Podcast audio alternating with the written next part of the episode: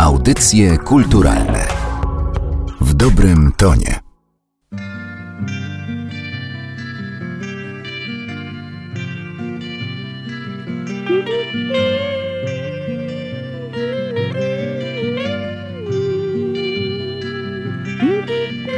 Mój dobry dziadek, dzielny człowiek,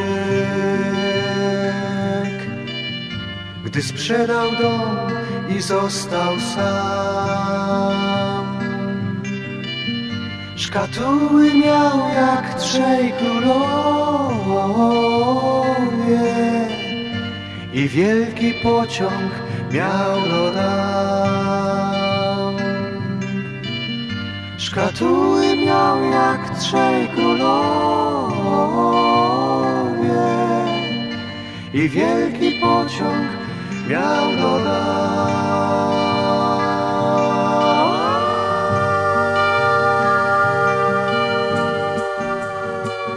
tej piosenki wszystko się zaczęło. Wszystko, czyli popularność debiutanckiej płyty Zbigniewa Wodeckiego w warszawskim środowisku alternatywnym, współpraca Wodeckiego z zespołem Mitch and Mitch, książka reporterska o tej właśnie kooperacji oraz nagranie tego odcinka audycji kulturalnych. Chociaż powinny nam dodać tu jeszcze historię albumu, który Zbigniew Wodecki nagrał przed wydaniem debiutu z orkiestrą rozrywkową Polskiego Radia i Telewizji w Katowicach pod dyrekcją Jerzego Miliana i z którego pochodzi ta wersja piosenki Panny mego dziadka. Całość składa się na opowieść o różnych twarzach Zbigniewa Wodeckiego.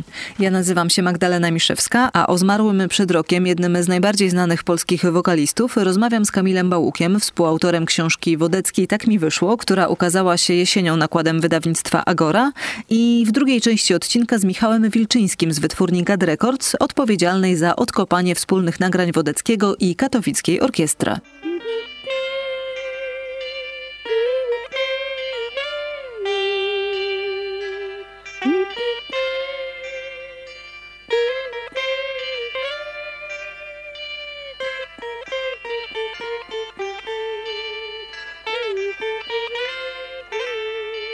W dzisiejszym odcinku audycji kulturalnych będziemy rozmawiać o kilku twarzach Zbigniewa Wodeckiego. Przede wszystkim o tej, która znalazła się w książce Wodecki Tak mi wyszło, Kamila Bałuka, a tam też są dwie twarze, więc może nie przede wszystkim o tej, tylko o tych, które z tej książki możemy odkryć. Kamil Bałuk jest naszym gościem. Dzień dobry. Dzień dobry i dodam od razu, że Wacław Krupiński jest drugim autorem książki, bo ja pisałem reportaż już po śmierci Wodeckiego, a Wacław Krupiński rozmawiał przed laty z samym Wodeckim i tę rozmowę Wodecki autoryzował więc to są te dwie twarze. Miałam kilka wzruszeń, czytając tę twoją część reportażową dotyczącą Wodeckiego. Zastanawiam się, czy ty się wzruszałeś, dowiadując się o kolejnych faktach i spisując tę historię. Oczywiście, bo y, pomysł był taki, żeby opowiedzieć historię jednej zapomnianej płyty, która zupełnym jakimś zrządzeniem losu została po 40 latach odgrzebana, przypomniana, a w zasadzie zaczęła żyć na nowo, bo kompletnie przepadła. Chodzi tutaj o płytę z 76 roku, którą Wodecki Wodecki nagrał razem z Wojciechem Trzcińskim jako swoją debiutancką. No i piosenki z tej płyty się w ogóle nie przebiły, a dopiero po tych kilkudziesięciu latach za sprawą głównie muzyków Mitch Mitch i warszawskiego środowiska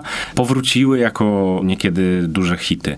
I pomyślałem sobie, że najbliższy był mi Wodecki, choć oczywiście spotkałem się z zarzutami, że może nie Wodecki, tylko na przykład mój taki fantazmat Wodeckiego, że ja sobie wymyśliłem go. Ale Bo ty go nie poznałeś. Nie poznałem go, co wcale nie jest problemem dla reportera. Zupełnie. To nawet czasami lepiej, bo nie jest się obciążonym pewnymi rzeczami. Można opowiedzieć tę historię na podstawie faktów, ale lepiąc je tak, jak się chce, bo to jest opowieść reportera. Także ja nie mówię, że to jest obiektywna prawda. Nie ma czegoś takiego w reportażu.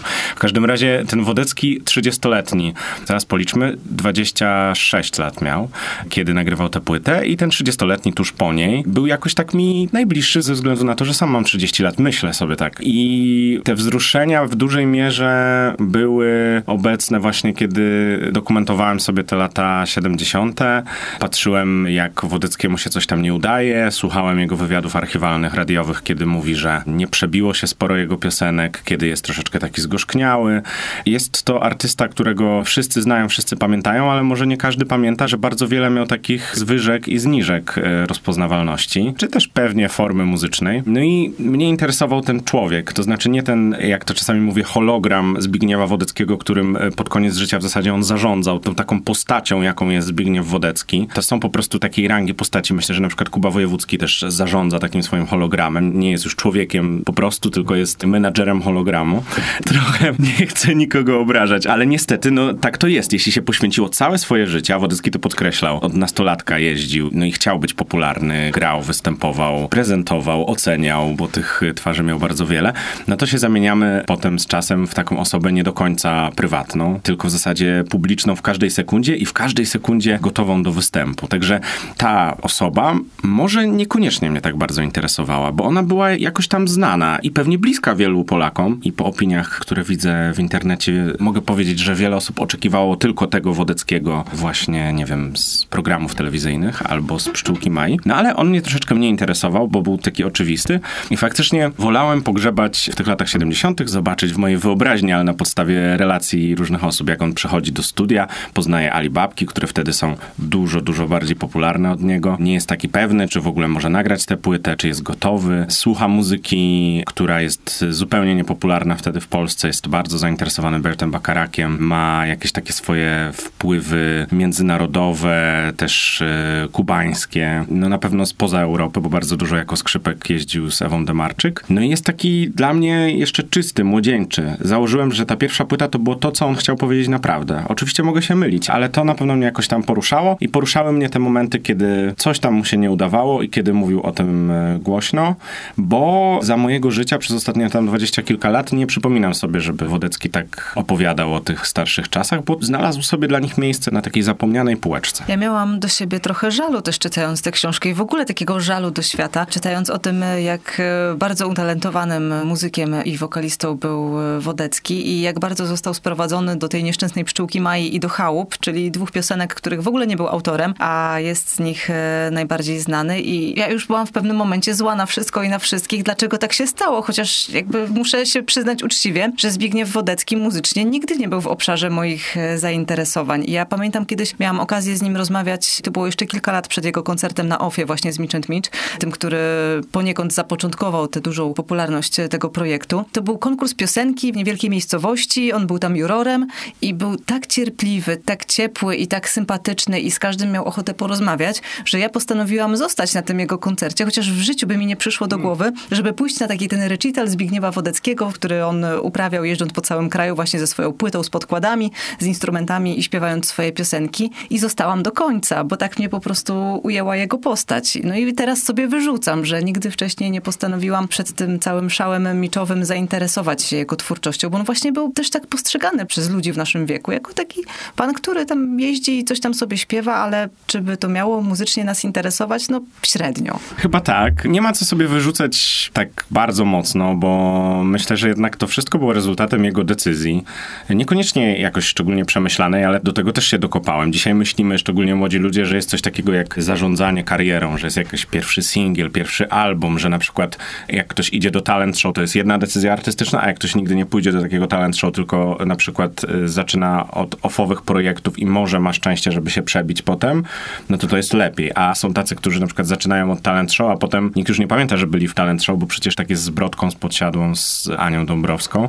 No można różnie do tego podejść. Jedni są bardziej w mediach społecznościowych aktywni, drudzy mniej. Jedni wydają non-stop, wchodzą w kolaboracje, na innych płyty trzeba długo czekać. Ale to wszystko odbywa się w pewnych takich kapitalistyczno-show biznesowych regułach, do których już jesteśmy przyzwyczajeni, a ja doszedłem do dość oczywistych wniosków, ale takich, o których może zapominamy, że Wodecki żył w zasadzie co 5, co 10 lat w zupełnie innej Polsce, która dawała mu zupełnie nowe warunki do rozwoju. Często to były antywarunki. W latach 60. wyrósł na piwnicy pod baranami, był po prostu muzykiem, skrzypkiem. Potem w latach 70. stał się estradowcem, takim prawdziwym z Opola, z Sopotu, poważnym, o konkretnym głosie i gdzieś tam w centrum z wielkimi orkiestrami grał i śpiewał. Nagle od 80 roku wszystko się zmieniło. Stan wojenny to przemieszał, nie dało się nagrywać. Trzeba było bardzo dużo hałturzyć. Potem weszły zespoły rockowe, które po prostu zmiotły ze sceny. I to tych wielkich festiwali. Pokolenie Wodeckiego, też można by tam było inne nazwiska dodać, jak Alicja Majewska, Zdzisława Sośnicka, Halina Frąckowiak. Potem końcówka lat 80., początek 90., to z kolei zupełnie nowa Polska i nowe zapotrzebowania komercyjne. Stacje radiowe, które wypychają znowu starsze pokolenie, bo tylko młodzi, młodzi, młodzi ludzi,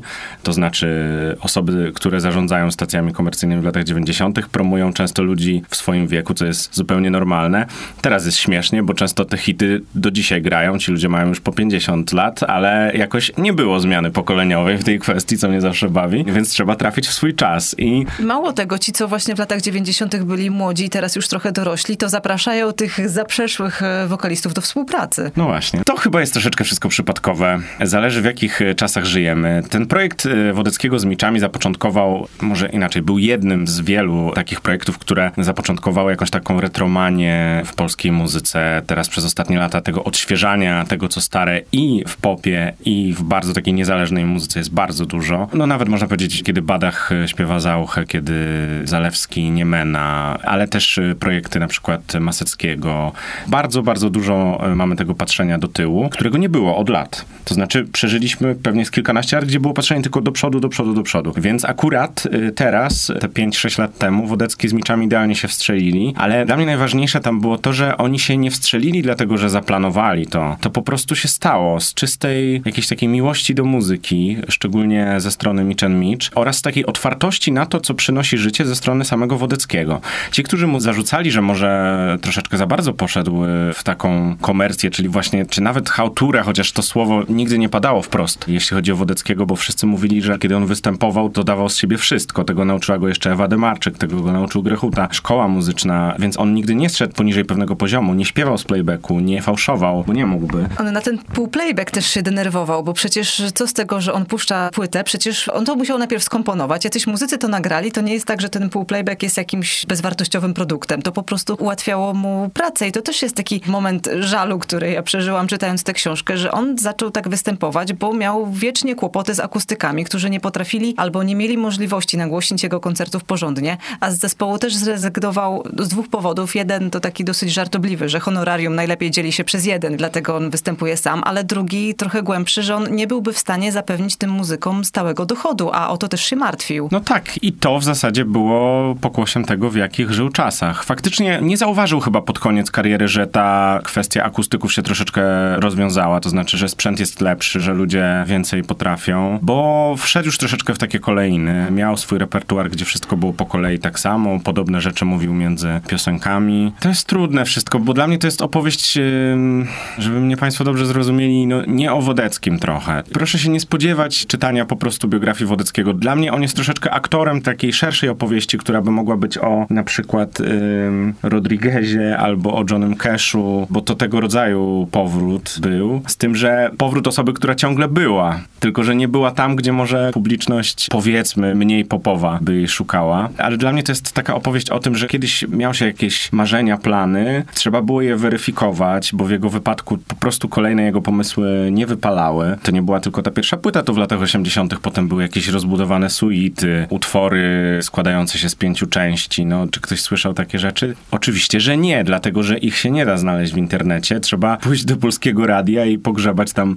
Bardzo jestem wdzięczny archiwistom w polskim radiu, że robią tę mrówczą pracę i katalogują. Wciąż jest bardzo dużo tych audycji i utworów do skatalogowania. I można wtedy odkryć, że na przykład y, w latach 80. zajmował się czymś zupełnie innym, co się znowu nie przebiło.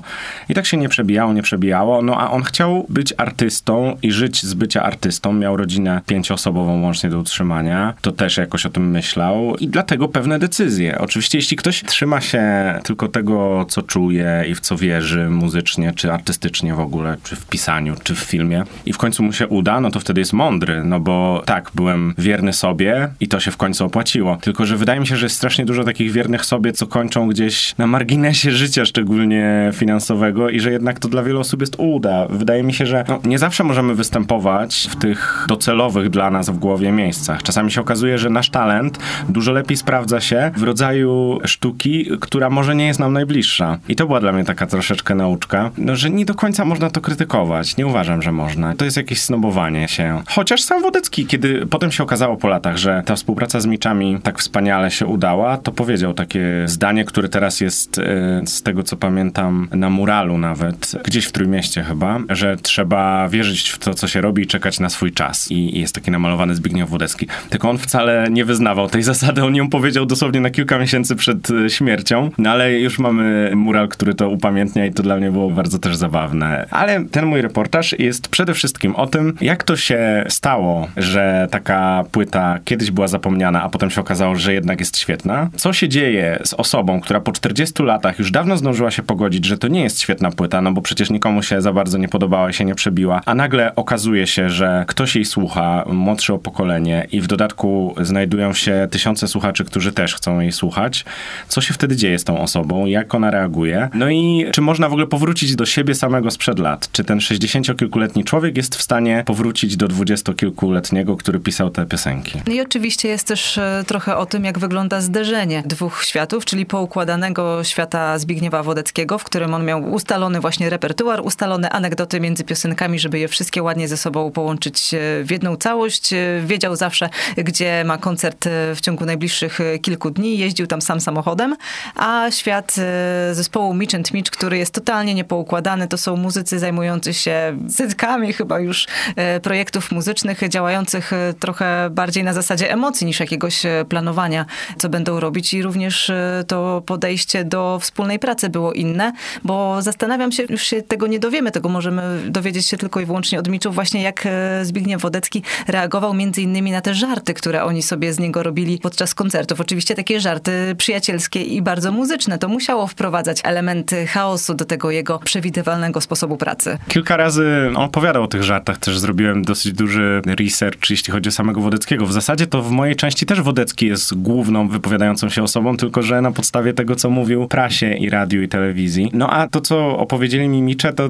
wydaje mi się, że to było tak po połowie. Z jednej strony się trochę denerwował, bo on był strasznie ambitny i miał wdrukowane, że nie może sobie pozwolić na właśnie zafałszowanie albo urwanie dźwięku, więc kiedy na przykład Mitch Mitch przedłużali mu w piosence Opowiadaj mi tak, jest na początku taki bardzo wysoki i bardzo długi dźwięk na trąbce, to oni mu to przedłużali w nieskończoność, on tam podobno czerwony się robił, ale nie odpuścił i potem oczywiście się zdenerwował. E, po występie im to powiedział, ale później chciał to sam robić z drugiej strony. Tylko, że oni nie chcieli, no bo cały patent Miczów polega na tym, że oni nie powtarzają swoich patentów, a cały patent w karierze muzycznej Wodeckiego, tej końcowej, to było szukanie tych patentów, żeby one działały.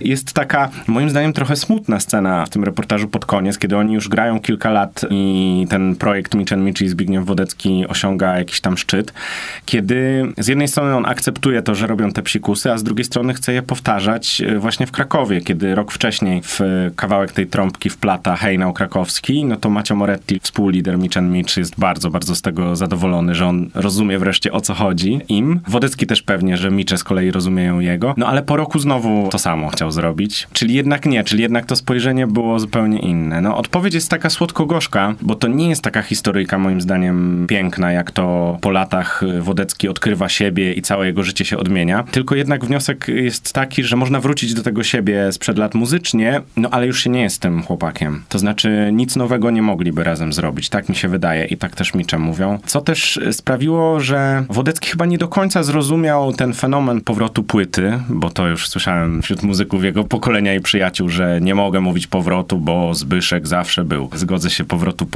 ale trochę powrotu młodego Wodeckiego. Nie zrozumiał tego tak jak Micze, albo tak jak młode pokolenie, albo tak jak publiczność Openera i OFA, która go pokochała. Ale, ale może nie... nie... nie można mieć do niego o to pretensji. No on już był kim był w tym momencie, w którym e, to wszystko się działo. Tak, ale właśnie dlatego to mnie tak fascynuje. Ja oczywiście mam zero pretensji, cieszę się, że to tak wyszło, bo takie hollywoodzkie opowieści się kończą często w tym momencie, że na szczycie razem wszyscy się przytulają i wreszcie, ta płyta wreszcie doceniona i powraca gigant. Ja byłem ostatnio w lecie na koncercie Rodrigueza, który był bohaterem pięknego filmu dokumentalnego Searching for the Sugar Man, odnaleziony po latach. Y, no, wspaniała fabuła. Ten koncert był strasznie słaby, strasznie słaby. Niestety muszę to powiedzieć. I fajne są czasami opowieści, a to, co za nimi stoi już poza tą warstwą, bywa inne. W wypadku Wodeckiego on trzymał formę do końca, więc tutaj nie było tego zagrożenia, ale fajnym takim twistem fabularnym dla mnie było takie małe moje rozczarowanie, jeśli tak patrząc y, idealistycznie, że och, jaka piękna historia, to potem na końcu, że nie, że jednak te drogi by się rozeszły, a że niestety nie zdążyły tak do końca przez to bardzo nagłe odejście Wodeckiego, no to z jednej strony to olbrzymia strata i wszystkim nam jest pusto po prostu, bo to nie trzeba było słuchać nawet muzyki Wodeckiego, żeby było po nim pusto, bo on był jakimś takim kaznodzieją wręcz, bym powiedział, w Polsce. Muzyka pod strzechy wszędzie. Wodecki chyba zagrał w każdej możliwej miejscowości w Polsce, a jeżeli nie, to na pewno miał to w planach. Tak, tak. On mówił, że nawet się czasami chce zdziwić. Wjeżdża gdzieś do jakiejś miejscowości i myśli sobie, no tu to jeszcze nie grałem. No a potem ktoś go wita i mówi, panie Zbysiu, nie było pana trzy lata. Także faktycznie. Tych anegdot jest milion. Wacław Krupiński, współautor książki w wywiadzie z Wodeckim, bardzo dużo tych anegdot z życia Wodeckiego przemycił. Dlatego ja w ogóle nie wchodziłem w te anegdoty. Można odnieść wrażenie, że ten e, Wodecki z mojego reportażu jest właśnie trochę smutny, zawiedziony. No, zdradzę, że jest to też pewien sposób na to, żeby te historie opowiedzieć ciekawiej. To znaczy, ja nie uważam, że on był tym smutnym człowiekiem, ale na pewno nie był takim, który nigdy tego smutku nie doświadczył, no bo jednak był człowiekiem. Więc chciałem oświetlić trochę te rejony tych takich niespełnień jego, o których on wcale tak chętnie nie mówił. To gdzieś tam chyba mimochodem mu się czasem coś wyrwało po prostu przy okazji wywiadu. No tak, no i potem reporter Bałuk siedział i szukał tych fragmencików, ale to nie było, chcę być dobrze zrozumiane, to nie była tutaj jakaś taka manipulacja treścią, tylko jeśli chodzi o wywiady, to Wodecki też miał swoje patenty i nawet się troszeczkę dziwię kolegom i koleżankom dziennikarzom, że albo się nie przygotowywali do tych wywiadów, albo po prostu nie potrafili przełamać tej jego narracji, bo ja naprawdę byłem w stanie przeczytać w 70, dajmy na to, wywiadach, w 66 przypadkach te same rzeczy, bez ani zdanka czegoś nowego. To znaczy on miał sprawdzony sposób opowiadania o różnych rzeczach i opowiadał, tego się świetnie słuchało oczywiście, tylko że wszędzie było to samo. No ja bym się pokusił jednak o próbę taką przebicia tego balonika, szczególnie, że on to też lubił, bo on lubił wyzwania, wydaje mi się. Także ja szukałem czasami takich małych momentów i faktycznie znalazłem nawet w tytułach, których bym nie podejrzewał o to, to znaczy nie miejsca, gdzie się drukuje jakieś pogłębione wywiady, tylko czasami w jakichś takich malutkich wypowiedziach, nawet na ściance, znalazłem pod koniec jego życia takie bardziej refleksyjne nuty i to też było dla mnie fajne, zobaczyć, że nagle Wodecki opowiada o swoim podejściu do słuchania audiobooków Kawki, Dostojewskiego, nie? o czym nigdy nie wspominał. Albo wspomina dzieciństwo, jakieś takie swoje obrazy z pamięci tego Krakowa, kiedy był dzieckiem i nastolatkiem, tego Krakowa, który gdzieś tam przepadł mu. Widzi, że kiedy miał 16 lat, wyjechał w trasę, z której nigdy nie wrócił, w zasadzie do śmierci. Więc nie miał też takich prawdziwych, prawdziwych przyjaciół. To też było bardzo trudne. Oczywiście on był przyjacielem każdego, ale żeby tak wybrać, kto był jego najbliższym, to trudno. I każdy z tych osób, a rozmawiałem z ponad pięćdziesiątką, każda osoba mówiła, nie, nie, nie, to musi pan porozmawiać jeszcze z tym i z tym, bo on był bliżej, a ta osoba wcale nie była bliżej. No, jeśli Wodecki spędzał każdego dnia, większość dnia gdzieś między jednym miejscem a drugim, jeżdżąc samochodem, rzadziej pociągiem, a czasem się nawet helikopterem zdarzyło, no to, to trudne to były przyjaźnie pewnie. On też chyba nigdzie poza sceną nie był na 100%, a czasami nawet na scenie zdarzało mu się już myśleć o tym, że zaraz będzie odjeżdżał i chyba tutaj jest też ta trudność, że człowiek, który jest ciągle w trasie i ciągle żyje tym, co ma się zaraz wydarzyć i ciągle jest w biegu, to nie ma kiedy się zatrzymać, żeby nawet z kimś jakoś bardziej porozmawiać. Nawet te rozmowy telefoniczne jego były zawsze bardzo krótkie i konkretne. Tak, czasami przerywał je po minucie. Sam dzwonił i rozłączał się, bo mu się nudziło. No, jest to jakiś patent też. No tak naprawdę nie ma co żądać od osoby, która była tak ekspresyjna, tak energiczna, tak pełna życia, żeby była nagle smutna i refleksyjna, dajmy na to. No, może niekoniecznie smutna, ale to już jest kwestia chyba temperamentu. I fajnie, że on się dzielił na scenie tym, co robił najlepiej ja chciałem się troszeczkę dokopać do tego, co on tak naprawdę myślał, ale tego to chyba nikt nie wiedział. I to było dla mnie niesamowite, że trudno było powiedzieć, co on tak naprawdę sądził o wielu rzeczach, bo był tak miły i po pięciu minutach każda osoba już czuła się jego przyjacielem, że trudno go chyba było namówić na jakieś takie większe zwierzenia. Dlatego dla mnie ciekawą podróżą było właśnie porozmawianie z osobami, które w latach 70. czy 80. z nim pracowały, również z tymi, które potem przestały z nim współpracować albo w ogóle zrezygnowały z życia artystycznego. Tutaj przykład przykładem była pani Zofia Kamińska, która jeszcze w latach 80. była topową wokalistką polską, potem przestała śpiewać. No i to było ciekawe, dlatego że jej wspomnienia z Opola z przełomu lat 70., 80. były wciąż bardzo żywe. Z całym szacunkiem niektórzy, zarówno prezenterzy, jak i muzycy, którzy na tej scenie są do dzisiaj, to im naprawdę się już myli, czy to było Opole 86 czy 76. I bardzo trudno jest czasami, pokazywałem nawet y, filmy, które dorwałem jakieś archiwalne i mówię, o, tutaj pani to śpiewa, a tutaj pan mówi to i to, to może pan pamięta. On, nie wiem, to ja.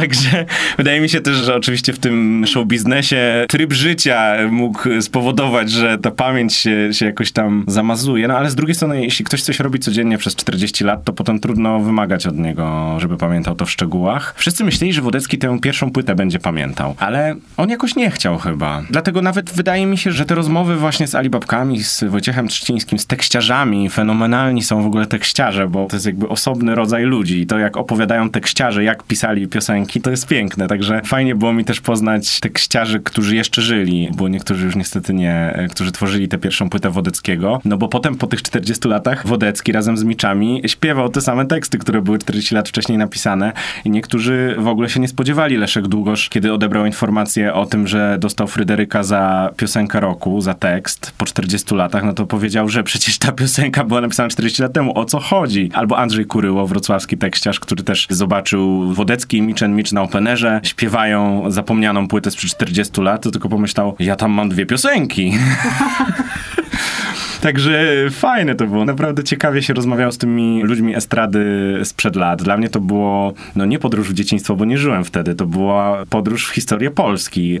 Co robił Wodecki w stanie wojennym? Jak to się stało, że Wodecki śpiewał po portugalsku albo po angielsku, nie znając tych języków w ogóle? A to zasługa słuchu absolutnego. On po prostu usłyszał, jak ma to zaśpiewać i już, i wystarczyło. I to jest właśnie ten jeden z jego fenomenów. Również to, że potrafił z marszu nagrać kilka głosów, jeżeli była taka potrzeba i sam sobie robił chórek na nagraniu no to też jest niesamowite. No, fenomenalnie muzykalny człowiek i szkoda by było, żebyśmy go nie docenili. A powiem e, jeszcze o książce właśnie, która wyszła i widzę w niej, no mogę walczyć, mogę jakoś apelować, a i tak wyjdzie, co ma wyjść. Wszyscy moi znajomi biorą dedykację dla swoich babci w tej książce, co oczywiście jest bardzo miłe, bo ja też swojej babci dałem i bardzo się podobało. Ale no, książka jest pisana, znaczy książka, reportaż, czyli połowa książki, jest pisana z perspektywy 30-latka, trochę o 30-latku Wodeckim, trochę o Miczach, minimalnie starszych, ale to jest taki reportaż reportaż. No to nie jest taka klasyczna biografia starszego artysty, z całym szacunkiem, bo w ogóle to słowo do Wodeckiego w ogóle nie pasuje. On umarł młodo. No. Ale ta książka jest taką opowieścią o tym, jak działa muzyka, jak działa kultura. Przynajmniej tak się starałem. Jak to jest, że czasami się coś udaje albo nie udaje. Jak wielka jest rola przypadku w tym wszystkim. Chciałem odkryć jakoś ten fenomen szczęścia w życiu artysty. No bo to, że Wodecki zupełnym przypadkiem trafił w Świnoujściu do baru, gdzie śpiewał jakieś natki Cole i inne standardy. I akurat tam był telewizyjny producent, który go I zaprosił do programu. To było dzień po jego weselu. Już w trakcie wesela wyjechał, żeby tam być. To też dużo mówi o właśnie tym wodeckim wbiegu. To w zasadzie mógłby być równie dobrze podtytuł książki Wodecki w biegu. No jak to się stało, dotarłem też do tego reżysera Andrzeja Wasylewskiego i bardzo mi zależało, żeby odtworzył ten moment, bo nagranie się niby nie zachowało, ale udało się. Nagranie, którego nie słyszał sam Wodecki i przez wiele, wiele lat bardzo chciał go posłuchać. To znaczy nagranie, gdzie on śpiewa, jak się okazało, również po angielsku i po portugalsku. I od tego zaczyna się jego wielka kariera. Krótko potem nagrywa singiel i dostaje listy od fanów. To też znakomita sprawa. Poczytać sobie listy z 73-4 roku od fanów, którzy napisali do Wodeckiego tylko dlatego, że przekrój postanowił nieopatrznie, no dzisiaj to by był proces chyba za to,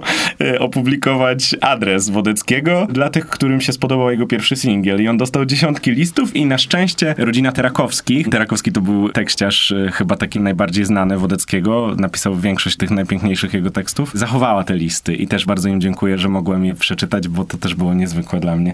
Także takie odkrywanie troszeczkę zapomnianych epizodów, ale też fajne było z tą brazylijskością na płycie z 76, bo ja pytałem bardzo długo Miczów, co ich zafascynowało. Okazało się, że tam chodziło o głównie jedną piosenkę, Panny mego dziadka i historię tej piosenki też bardzo chciałem opowiedzieć, bo ona się okazała takim wehikułem czasu, zupełnie niezwykłym. To znaczy, według relacji Wojciecha Trzcińskiego Wodecki nagrał wszyściutko sam, więc jest to jeden do jednego Wodecki 26-letni. No i po latach, y, w 2000 którymś roku, warszawski DJ Tomasz Konca, a potem Macio Moretti, y, muzycy warszawscy właśnie posłuchali tego jednego utworu i od tego się zaczęło. Na tej płycie, ale głównie w tym utworze właśnie było bardzo dużo Brazylii, której trudno było szukać w tamtych czasach w polskiej muzyce. No i pytanie było, skąd ona się wzięła, bo jak ten skrzypek z Krakowa, skąd on to wziął? Wydawało się, że na Kubie to gdzieś usłyszał, że to było po prostu takie rytmy kubańskie bardziej niż brazylijskie, kiedy był tam z Ewą Demarczyk, ale odpowiedź jest zupełnie inna i ta odpowiedź jest w książce Wodecki, tak mi wyszło. Odnalazłem portugalski i odnalazłem tą brazylijskość Wodeckiego, o której na pewno, na pewno on zapomniał, bo to wiem z relacji licznych świadków, że nigdy w życiu by nie pamiętał o tym, że śpiewał po portugalsku.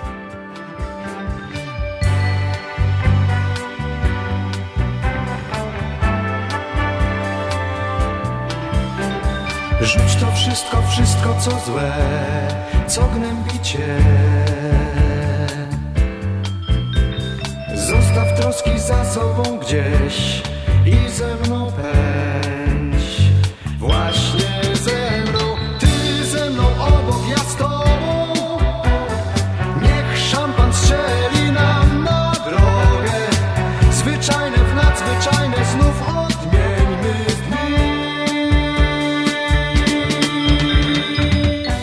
Swoją historię powrotu do debiutu mają na swoim koncie Alibabki, które przez lata współpracowały z największymi polskimi artystami, m.in. właśnie ze Zbigniewem Wodeckim.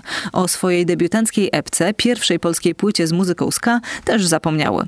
Po pół wieku drugie życie albumowi w rytmach Jamajka Ska dali animatorzy polskiego środowiska związanego z muzyką jamańską. Te historie znajdziecie w jednym ze starszych odcinków audycji kulturalnych na naszej stronie internetowej i w serwisie iTunes. A wracając do Zbigniewa Wodeckiego, utwory, które znalazły się w tym odcinku podcastu pochodzą z płyty Sny Podróżnika, którą niedawno wydała wytwórnia Gad Records, a którą Wodecki nagrał w Katowicach w 1975 roku. Historię tych nagrań opowiada Michał Wilczyński. Kiedy Zbigniew Wodecki pojawił się mm, w grudniu 75 roku w e, studiu Polskiego Radia w Katowicach, był muzykiem poszukującym. E, miał już za sobą e, Grawanawy, miał za sobą współpracę z Ewą Demarczyk, miał za sobą już pierwsze sukcesy solowe, ponieważ był i po festiwalach opolskich, miał pierwszą czwórkę wydaną przez polskie nagrania, ale to wciąż jeszcze był artysta nie tak nośny, obecny w świadomości słuchaczy jak później. Podobnie było z orkiestrą Jerzego Miliana. Ona też zdobyła zdobywała słuchaczy, zdobywała dopiero y, odbiorców. Przez te dwa lata działalności, ponieważ orkiestra zaczęła działać w 1974 roku w styczniu, przez te niecałe dwa lata orkiestra nagrała bardzo dużo muzyki instrumentalnej i znacznie mniej piosenek. Zapraszano sporadycznie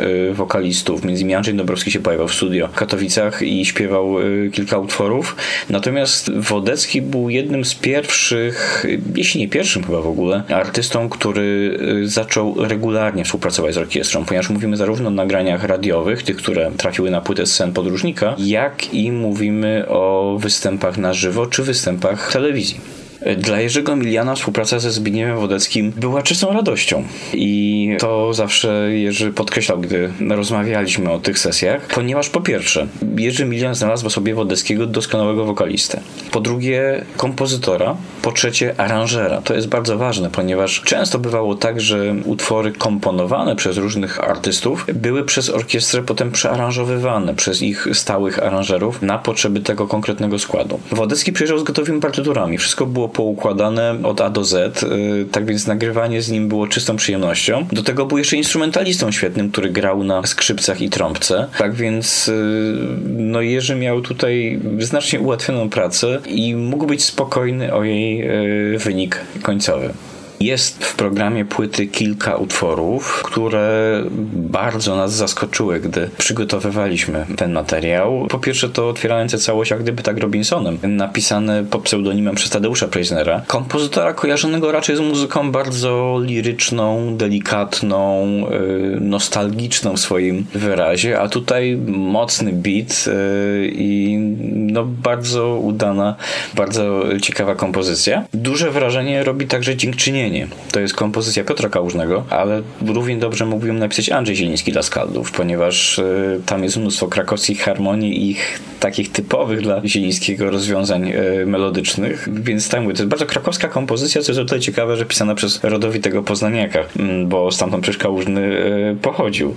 Ciekawie, że to jest bardzo utwór w czwartek wygrasz ty. Też jeden z tych bardziej żywych, dynamicznych numerów.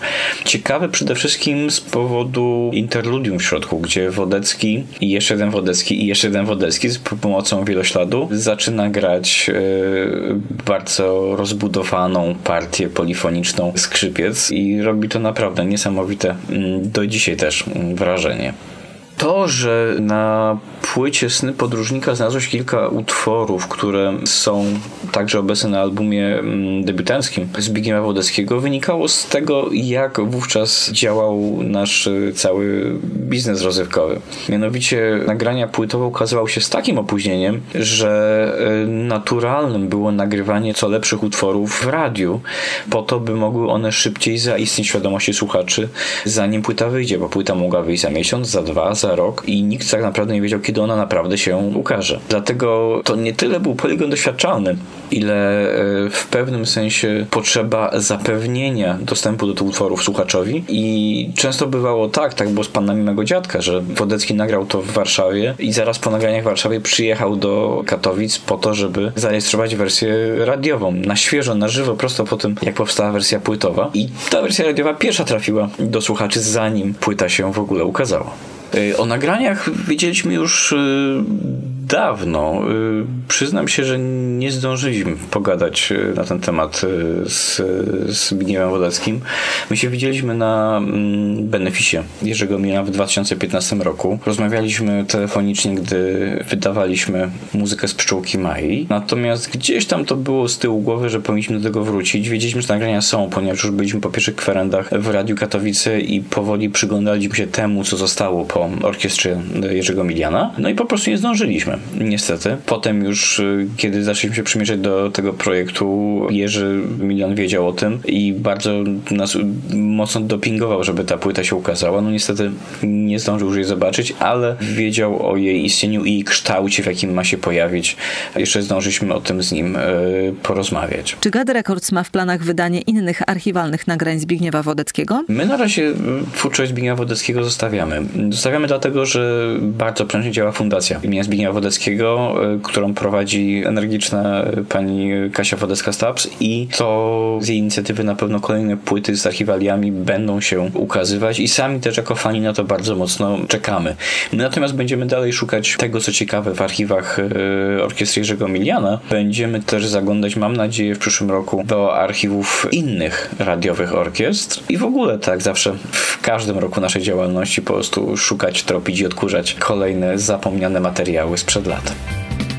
Ach, uciec stąd